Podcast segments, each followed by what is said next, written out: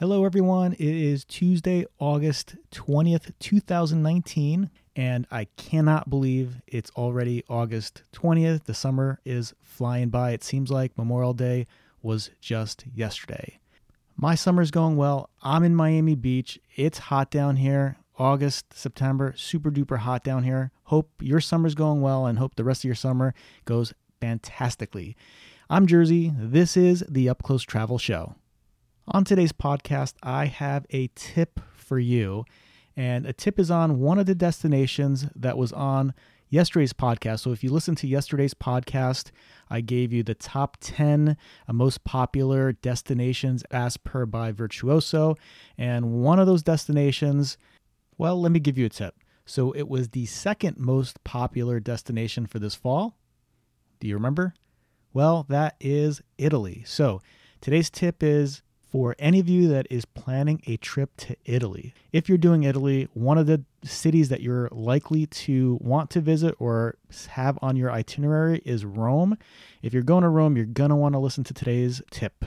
New for 2019, visitors to the Colosseum need to schedule in advance their entry time. So, when you're planning your trip to Rome, head over to their uh, website to buy tickets. I'm going to include the link to their site in the show notes. Head to their website, pick the day that you're going to be in Rome that you want to see the Colosseum, and pick your time slot.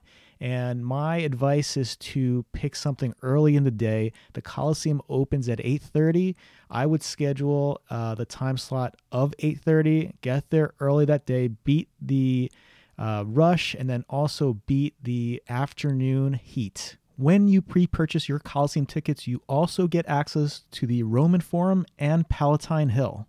So make sure you remember when you plan your trip to Rome, if you want to visit the Colosseum, which you absolutely should, book your time slot ahead of time. On another note, yesterday I was reading an article in Travel and Leisure. The title of the article was Europe's Most Underrated City Has an Amazing Christmas Market, over 30 parks, and some of the world's best hot chocolate. Can you guess which city they're talking about?